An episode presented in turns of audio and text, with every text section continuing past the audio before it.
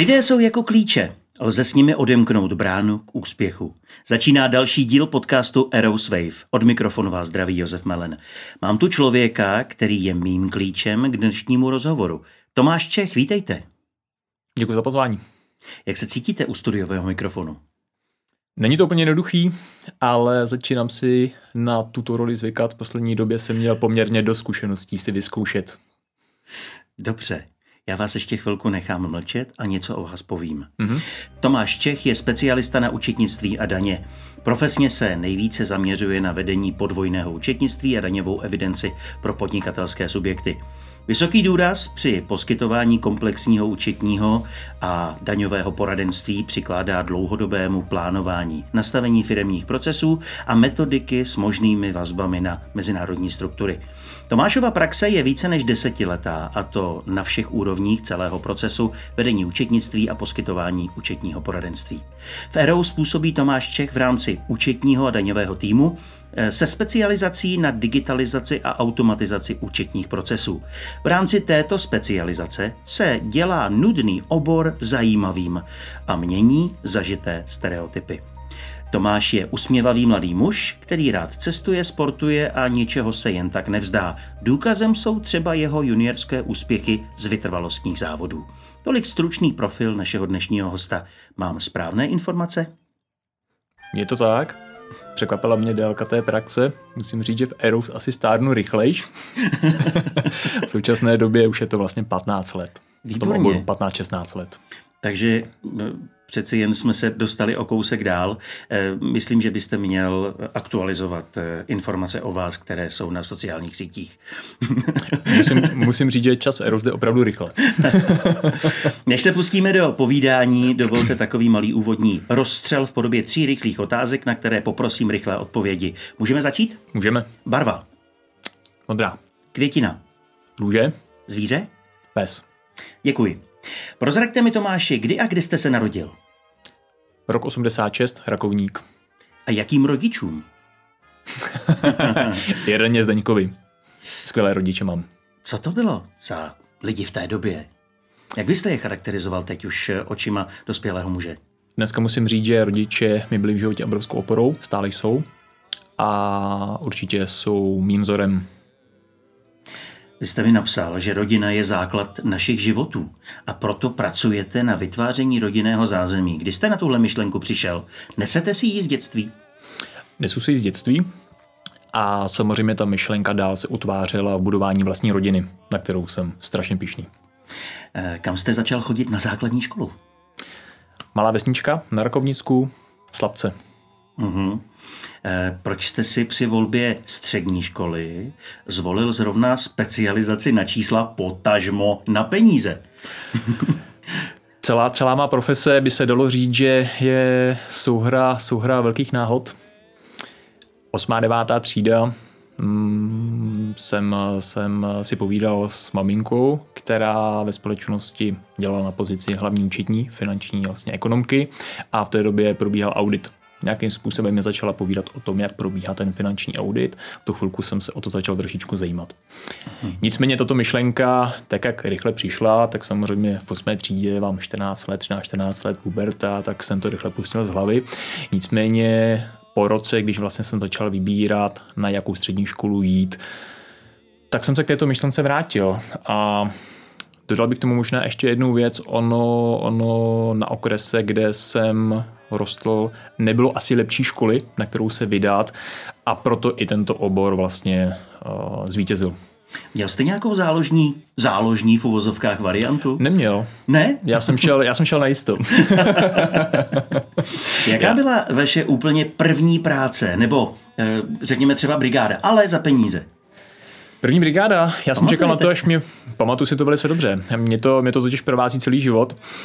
A já jsem čekal na to, až mi bude 15 let.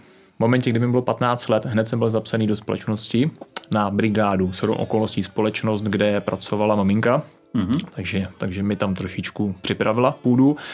Nicméně, jak jsem říkal, čekal jsem na 15 let, jakmile bylo 15 let, byl jsem zapsaný, tři měsíce na to už jsem byl na brigádě a celý leto jsem pracoval. A bylo 15... to v pohodě?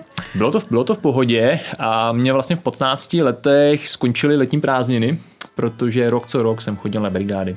Čekal jsem, až skončí škola, druhý den jsem byl v práci. Těšil jste se? Těšil jsem se, tak já jsem, já jsem byl vždycky člověk, který byl dost pracovitý a já dneska s oblibou říkám, že i v těch 15 letech jsem se stal finančně nezávislý na rodičích, protože finanční prostředky, které jsem si viděl na brigádě, tak s těmi jsem dokázal hospodařit po zbytek. K tomu se teď potřebuji dostat, protože čísla peníze, to je jasný.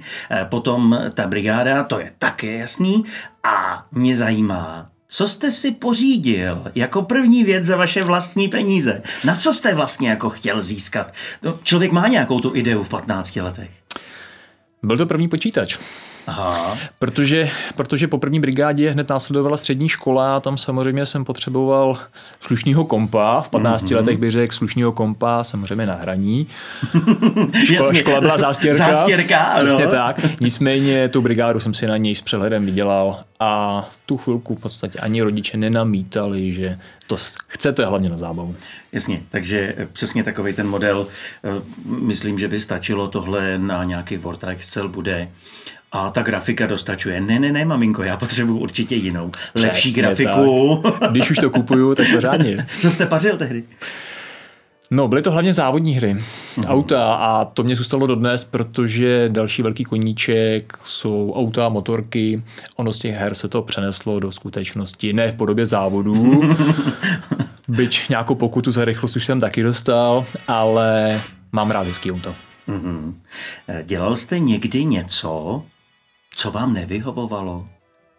Byl jste někdy na nějaké pozici, nebo třeba jenom brigádě, nebo vypomáhal jste někdy eh, a nevyhovovalo vám to? V práci asi ne. Když jsem byl mladší, tak jsem každou práci bral s pokorou a sám jsem se rozhodoval, jestli ji vezmu nebo ne. Takže jsem dělal to, co jsem věděl, že budu dělat a s tím jsem to přijmul.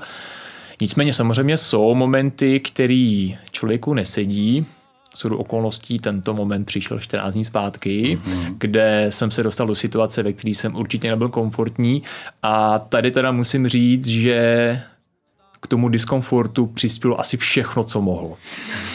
No jednou to přijít muselo. Je to tak. Jinak byste byl ideální skoro pohádková postava. Nicméně, nicméně já zase jsem člověk, který neříká ne. A co se týče práce, profese, tak kolega to, kolegové to ví, kývnu na všechno, skáču do všeho po hlavě. Proto jsem i tady tu výzvu přijal. A ano, nebylo to úplně komfortní ta situace, na druhou stranu byla to výborná zkušenost a s odstupem času jsem za ní velice rád. Mm-hmm. V současné době jste studentem vysoké školy? Nejsem, já už mám dvakrát přerušeno, protože moje láska k práci bohužel dneska výrazně převažuje snahy o dostudování, takže dvakrát přerušeno, ale věřím, že se dostanu. Jednou to přijde. Přijde to, přijde to, já tomu věřím. První, první moment, kdy jsem přerušil studia, spočívali v tom, že v 19 letech jsem dostal příležitost podílet se na vedení jedné účetní kanceláře, převzít mm-hmm. celý vedení té účetní kanceláře v 19 letech. Mm-hmm. No právě. Samozřejmě to byla obrovská výzva a v tu chvilku jsem si říkal, že tuhle výzvu pustit nechci, takže jsem zkoušel studovat přitom, nicméně společnost jsem přebíral ve stádiu, kdy nebyla úplně v kondici a bylo potřeba se hodně věnovat té práci. Takže to byla moje první zkušenost se školou. Dva roky na to, když se firma stabilizovala, začala růst, tak jsem se pustil do opětovného studia. Nicméně partner, který mi nechal řídit účetní kancelář, přišel s myšlenkou, že bychom koupili druhou. A bylo po dalších studiích. Přesně tak, takže, takže běžel souběžně další rok studia při stavění na nohy druhý kanceláře, dopadlo to stejně. Takže zase jsem přiučil. No a vlastně potom, když jsem přemýšlel na třetím pokusem studie vysoké školy, tak přišel dneska už teda kolega, partner Vojta Sucharda, myslím si, že už jste si povídali, říká, hele Tome, já budu rozjíždět takový zajímavý projekt, nechceš se přidat.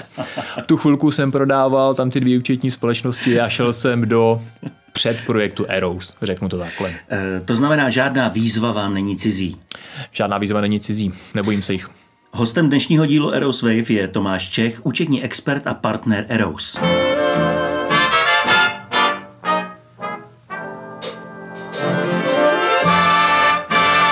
Tomáši, trochu jsem se zmínil, že máte úspěchy z juniorských vytrvalostních závodů. Jaké to byly závody? Byly to běžecké závody, vytrvalostní, ale pozor, na amatérské úrovni, kdy jako amatér jsem se dokázal prosadit i mezi profíky. Mm-hmm. Byť jsem nebyl nějak zvlášť trénovaný, trénoval jsem se sám a, a přidávali se kamarádi. Nicméně ten úspěch, hmm, já bych ho nepřeceňoval, první věc. Na druhou stranu, jako amatér mezi profíky být někde kolem 20, 20. 25. místa na celosvětovém Prague maratonu bylo slušný. To je velmi slušné. To bylo slušné. Vy máte ale fyzickou eh, kondici a vůbec eh, stavba vašeho těla odpovídá tomu, že právě běh by mohl být. Ještě bych vás viděl v lehké váze boxu, když tak. Dneska už ne. Atletika to byla v těch mladších letech, od těch, nevím, 12-13 let do, do 20, to jsem se věnoval atletice. Amatérsky. Co jste si tedy přenesl do dospělosti z těch sportů? Uh... Je vůbec něco, nebo děláte úplně jiné teď? Dneska dělám úplně jiné. Dneska jsou to úplně jiné sporty. Jsou to sporty zaměřené spíš na, na sílu, posilovna, do toho kolo. Mm-hmm. Kolo, kolo stále nese ty vytrvalostní prvky, ale je fajn i na posilování, třeba mhm. nohou. No, no a, a další golf? sporty, mezi další sporty určitě nově patří golf, dobře zmiňujete. A... Co vám dává golf? Co mi dává golf? Je to ta sebedisciplína? Hmm. To, že se můžete zlobit jenom sám na sebe? A to, to taky, to taky. Já mám úplně, úplně skvělou storku jo, z posledního, z posledního turnaje. No povídejte. Ale co, co mi golf přináší? Možnost vypnout hlavu, vypnout hmm. telefon Příroda. a strávit půl dne na hřišti v přírodě. Jasně. Ideálně se skvělými parťáky ve flightu. Jasně. No a povídejte, povídejte. Co, co bylo na posledním turnaji? Skvělá storka. Zhoršil jste a... handicap? Já jsem ho nevylepčil. jsem pořád na začátku.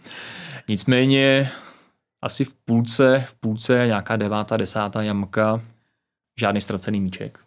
Mm-hmm. Tak jsem z toho měl obrovskou radost. No, dostali jsme se na jamku, kde jsme museli hrát přes vodu, kdy ta voda byla 30 metrů od paliště. Takže vlastně A tam nic, jsem no. dokázal postrácet šestmíčku na rást. jo? Věřte mi, že nejste ani první, ani poslední v tom, eh, v tom dni a rozhodně ne na tom hřišti. Když už jsem málem zahodil hůl a vodu jsem teda přešel s trestnými body, tak od té doby zase žádný ztracený míček. No, je to výborný. My vždycky s radostí říkáme, jak jste na tom dneska. Dneska jsem minus pět. Jako výborně na hřišti, ne minus pět míčů. Přesně tak. Vaše záliby, koníčky nevím, jestli záliba koníček, určitě, řekněme, eh, jedna z vašich zásadních životních věcí, to je rodina, to už jste říkal. Ano. Eh, potom jídlo. Vaříte nebo si necháváte vařit? Nebo jak, jak to máte s jídlem? Co máte rád?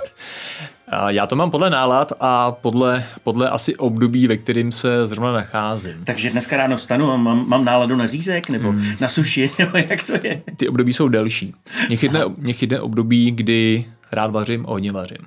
Mm-hmm. Je to od snídaní až po dezerty mm-hmm. a užívám si tady tu situaci.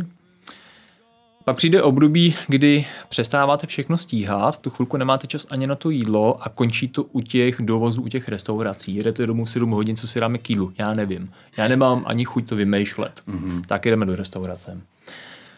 Takže střídají se takový období mě. Mm-hmm. Kdybyste měl na nějaký pomyslný žebříček dát něco, čím bychom vám v této vaší náladě, ve které zrovna jste, teď měli udělat radost, přinést něco dobrého? Pořádná, Co by to bylo? Pořádná flakota masa z grilu. Ano. Domácí pečivo. A samozřejmě nějaký dortík, já jsem na sladký. Výborně, naprostý sportovec. Úplně to vidím. já sportuju proto, abych mohl jíst. jo, jo, jo, to je fajn. Uh, co se týká muziky, máte rád hudbu, posloucháte ji při sportu nebo při práci nebo vůbec ne? Je to tak, hudbu poslouchám v podstatě neustále, ale moc se mi neptejte co, protože mě hudba vytváří kulisu, kterou v podstatě nevnímám. Vím, že to hraje, ale nevnímám to. Mm-hmm. Jsem schopen pracovat při hudbě, jsem schopen řídit při hudbě, ale nevím, co hraje. Eh, ještě se trochu vrátím k těm eh, vozům. Auta jsou jedna z vašich malých vášní. Je to tak. Eh, je to o rychlosti nebo o silných motorech, je to o zrychlení nebo o pohodlí, je to o velikosti? Je to kombinace všeho. velký, pohodlný, rychlý, silný, mm-hmm. dobře vypadající. Jaké, jaké jste měl nejsilnější auto? Teď mám od Mercedesu 340 koní, ale určitě to není strop. Mám políčíno na nějakou Ameriku. A. Nicméně za rok, za dva. Jasně, za rok, za dva. Eh, byl jste v Americe? Nebyl jsem v Americe, až eh, to situace s rodinou dovolí, tak určitě vyrazíme. Eh, já jsem miloval Ameriky. Mm-hmm. Jednou jsem do Ameriky potom, nebo do Spojených států amerických vyrazil.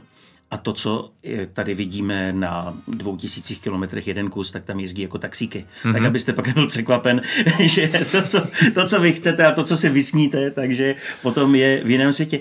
Dokázal byste žít třeba někde jinde? Dokázal, přiznám se, že tahle myšlenka už mě několikrát napadla mm-hmm. a budu rád, když se to jednou podaří. Ano, a kde by to mělo být? Já, když byl, jestli to chcete prozradit. Tedy. Já když jsem byl mladší, tak jsem si říkal, mě by se líbilo tak třeba ve 40, v 50 se přestěhovat na Moravu, to jsem ještě byl v Čechách, na nějaký vinohrad. Aha. Ta představa, že sedíte na vinohradu při západu slunce, ochutnáváte to vypěstované víno. Mhm. Tak to bylo to, co se mi líbilo těch já nevím, 20 letech, když jsem začínal s kariérou. A dneska už pohlížím trošičku dál, dovedu si představit nějaký Karibik. Aha. 50 letech všechno prodat, všechno A z toho vašeho vinohradu to víno byste si tam dovezl. Ne, tam už bych ne. nedělal nic. tam už bych nedělal nic. Tomáš Čech, účetní expert a partner Eros, je hostem dnešního podcastu Eros Wave.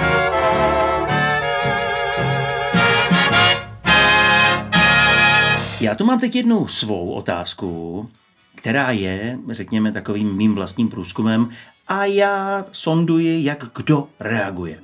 Kdysi naši dědové věřili na čestné slovo a smlouvy mnohdy uzavřeli rukou podáním, prostě si plácli.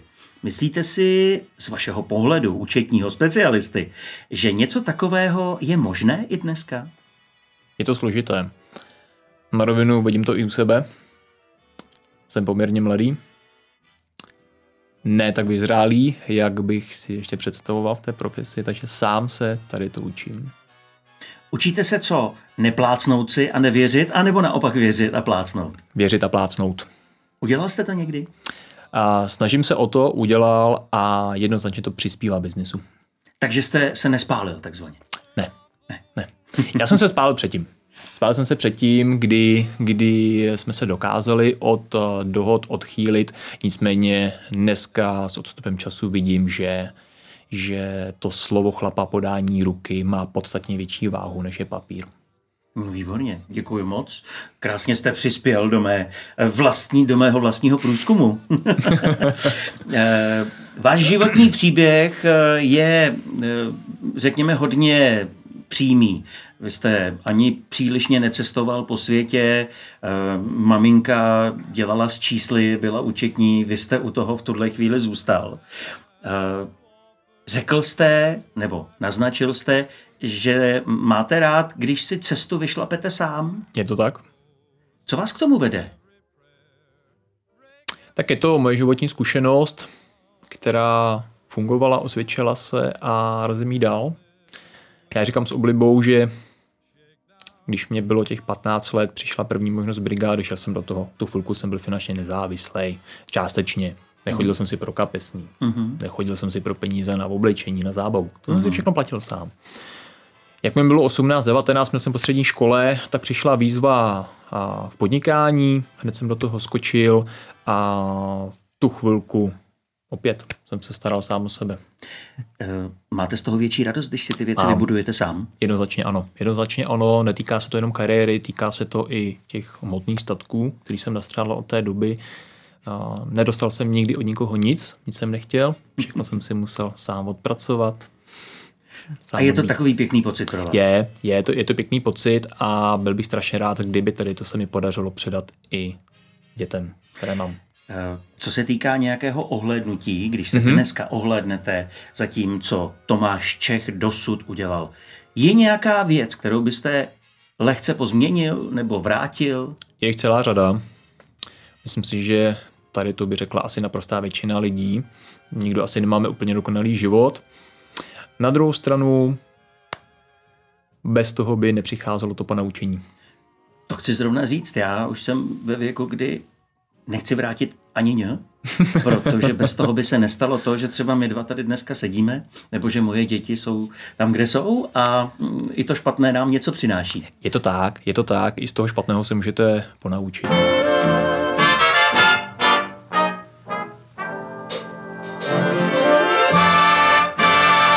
Vaše cesta do Eros, trochu jste se zmínil, že to je taková náhoda. Ostatně jako celý váš život. Souhra, hmm. souhra různých náhod a výzev. Jak to bylo? Přes, přes kontakt, se kterým jsem se rok neviděl, tak nějakou náhodou jsme se po roce někde potkali a ten člověk mi říká, no já bych měl nějakou práci pro vás. Fajn, tak se sejdem. Jsme se sešli, řešili jsme něco ještě úplně mimo Eros. A pak jako úplně mimo, mimo řeč říká, já bych možná měl ještě jednu věc. Teď se mi jeden, jeden můj klient zmínil, že hledá někoho k sobě do, do účta a do daní. Mm-hmm.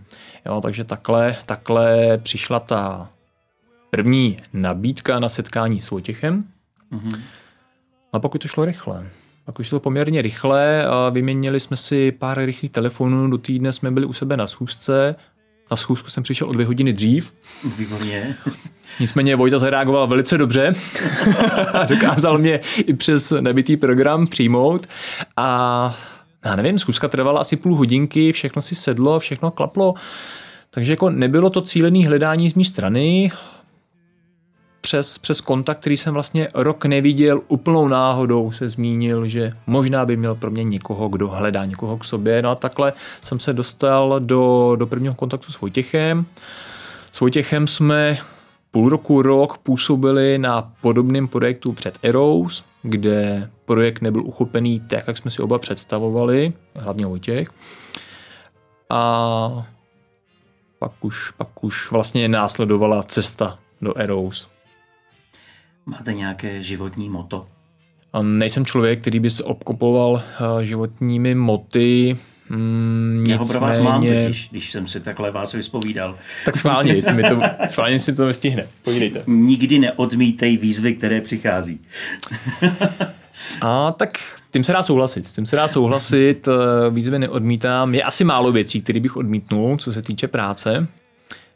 Nicméně s každou, s každou zkušeností člověk eh, víc a víc dozrává.